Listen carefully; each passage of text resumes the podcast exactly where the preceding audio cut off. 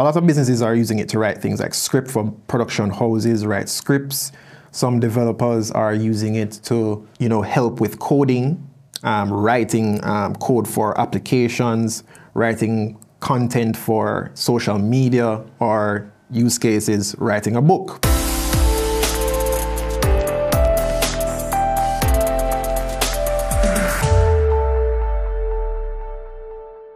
Unless you've been living under a rock, you've probably noticed that artificial intelligence is taking over and ChatGPT has emerged as one of the top new AI tools right now. So how can you maximize this for your business? Well, I'm Kalilah Reynolds and it's time for another episode of Money Moves JA, brought to you in partnership with Exim Bank's Business Advisory Service, giving you the tools to grow your business. My guest today is Kevon Brown, the co-founder and chief design officer Officer at Voto Virtual Solutions. Welcome back, Kevon. Thank you for having me. You're like our resident techie every time we need to talk something tech. Yeah. Uh, I think you might have been the first person in our little circle to tell us about ChatGPT yes. a few months ago, and now it's all the rage. So, for those who still don't know what it is, what is ChatGPT? Okay, so ChatGPT, I'm just going to define some things. GPT stands for Generative pre-trained transformer and this version is three. So there have been two other versions before. So the one that we're interacting with now is the latest version. Now ChatGPT is just a chatbot form of GPT, if that makes any sense. So before you would have to interact with it in, in another way, whether by uh, uh, sitting at a computer, going through code and having to go through a web app. Now they've put it in a chatbot where you can just type and it responds to you. So it's trained off of data all the way up to 2021. So everything that it has been trained to respond on is what you're able to interact with. So anything after 2021, it won't know. And you will have to probably train it to tell it that, hey, this is the right thing or this is the information that you should have given that we're now, this has changed. Mm. I heard that if you that the free version is up to 2021 and the paid version you can get more recent stuff, no? The paid version is being updated, but it's still limited to 2021.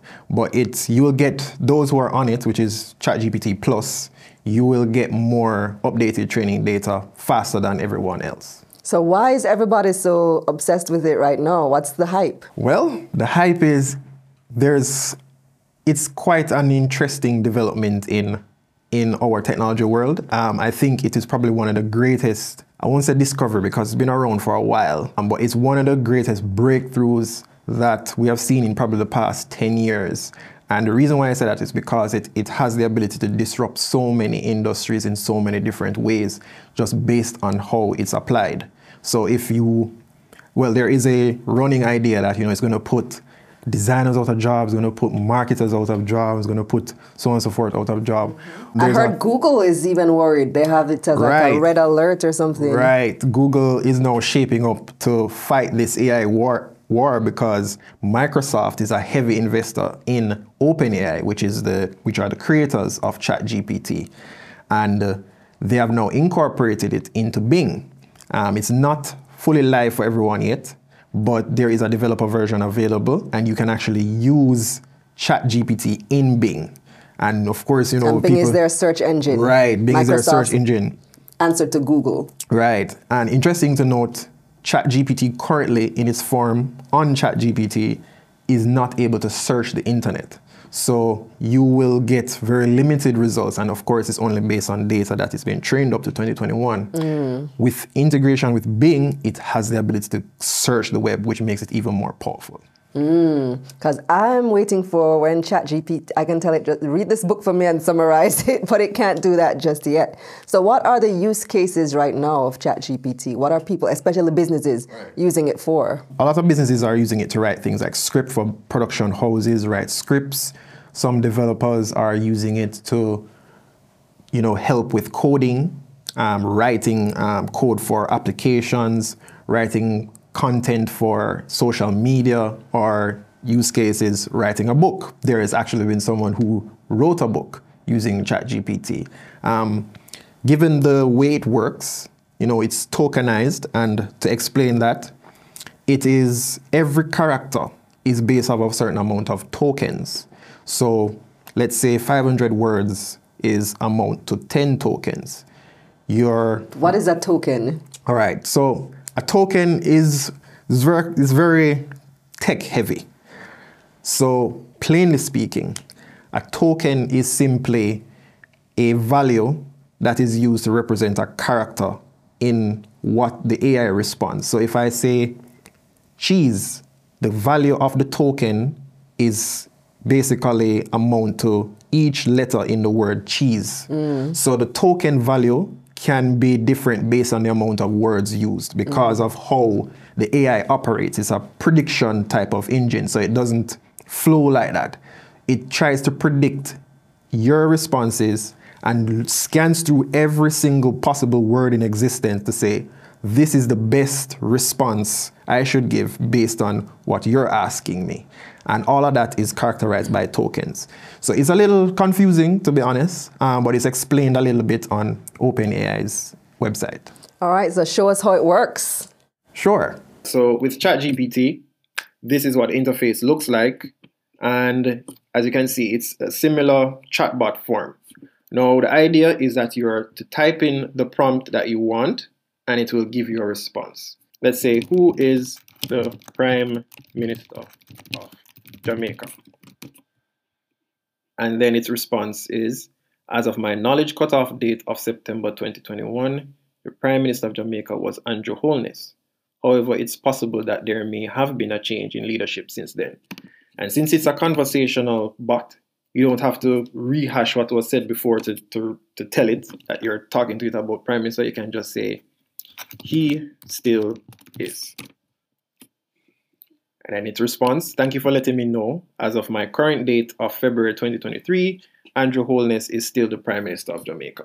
So it has taken this information and it will now feed it back to anybody else who is asking the same thing. So it won't refer to its cutoff date. It will just say, as of February 2023, he's still the Prime Minister. All right, so how can we use this in a very interesting application? Maybe for your business or to build some sort of web application for something. You can find out about a company by just giving the name of the company. So you can find out the CEO, how long the CEO has been the CEO of the company, and the financial health of the company since that CEO has been in power. And say Grace Kennedy. And its response here's a profile of Grace Kennedy, the current CEO, and a brief history of the company. Grace Kennedy is a diversified Jamaican multinational conglomerate founded in 1922 the current CEO is Don Wehby, born on June 14, 1961, making him 61 years old. And under his leadership, Grace Kennedy has experienced significant growth and it continues to give you a lot of information financially about the company. And that's just with me forming that, and it's still going, as you can see. So that's pretty cool, Kevon. I can see all the excitement around it. And there are so many, like we mentioned earlier, a lot of companies are coming up with alternatives to ChatGPT as well. Right. Google launched its own thing. And you have something that you're using at Voto Studios that you developed this? Yes. So OpenAI, which is the creator of ChatGPT, they offer a public API which is an application programming interface. For those who are in the tech space would know exactly what it is. It allows you to connect what you're building with something else that someone else owns. So let's say you want to log into Amazon using Facebook, which, you know, sign in with Facebook. Mm-hmm. Now, Amazon is connecting to Facebook via what is known as the API, which allows you which allows them to pull information from Facebook on you so that you don't have to sign up manually, your email or whatever. So it takes all of that, puts it in for you, and signs you in. So that's how it works. So what we did was take the API that is available and we are able to create and train our own AI bot. What do you call it? We call it Storybook. So what it is is essentially a platform that allows you to write children's storybooks or create any type of story for whether a child or an adult using simply a title and a plot idea. All right, so show us that one. How does that work? All right, let's go. So we're now in the Storybook app. I just logged in. I have eight tokens, and that's how the Storybook app works. It creates a story based on token amount. And just to create one story, it costs one token. So we're going to create a story, and it brings you to the story creation screen where you can select the type of story that you want. If you want a, a comic type of story or a children's story, we're going to select the comic, then the age range for this type of story.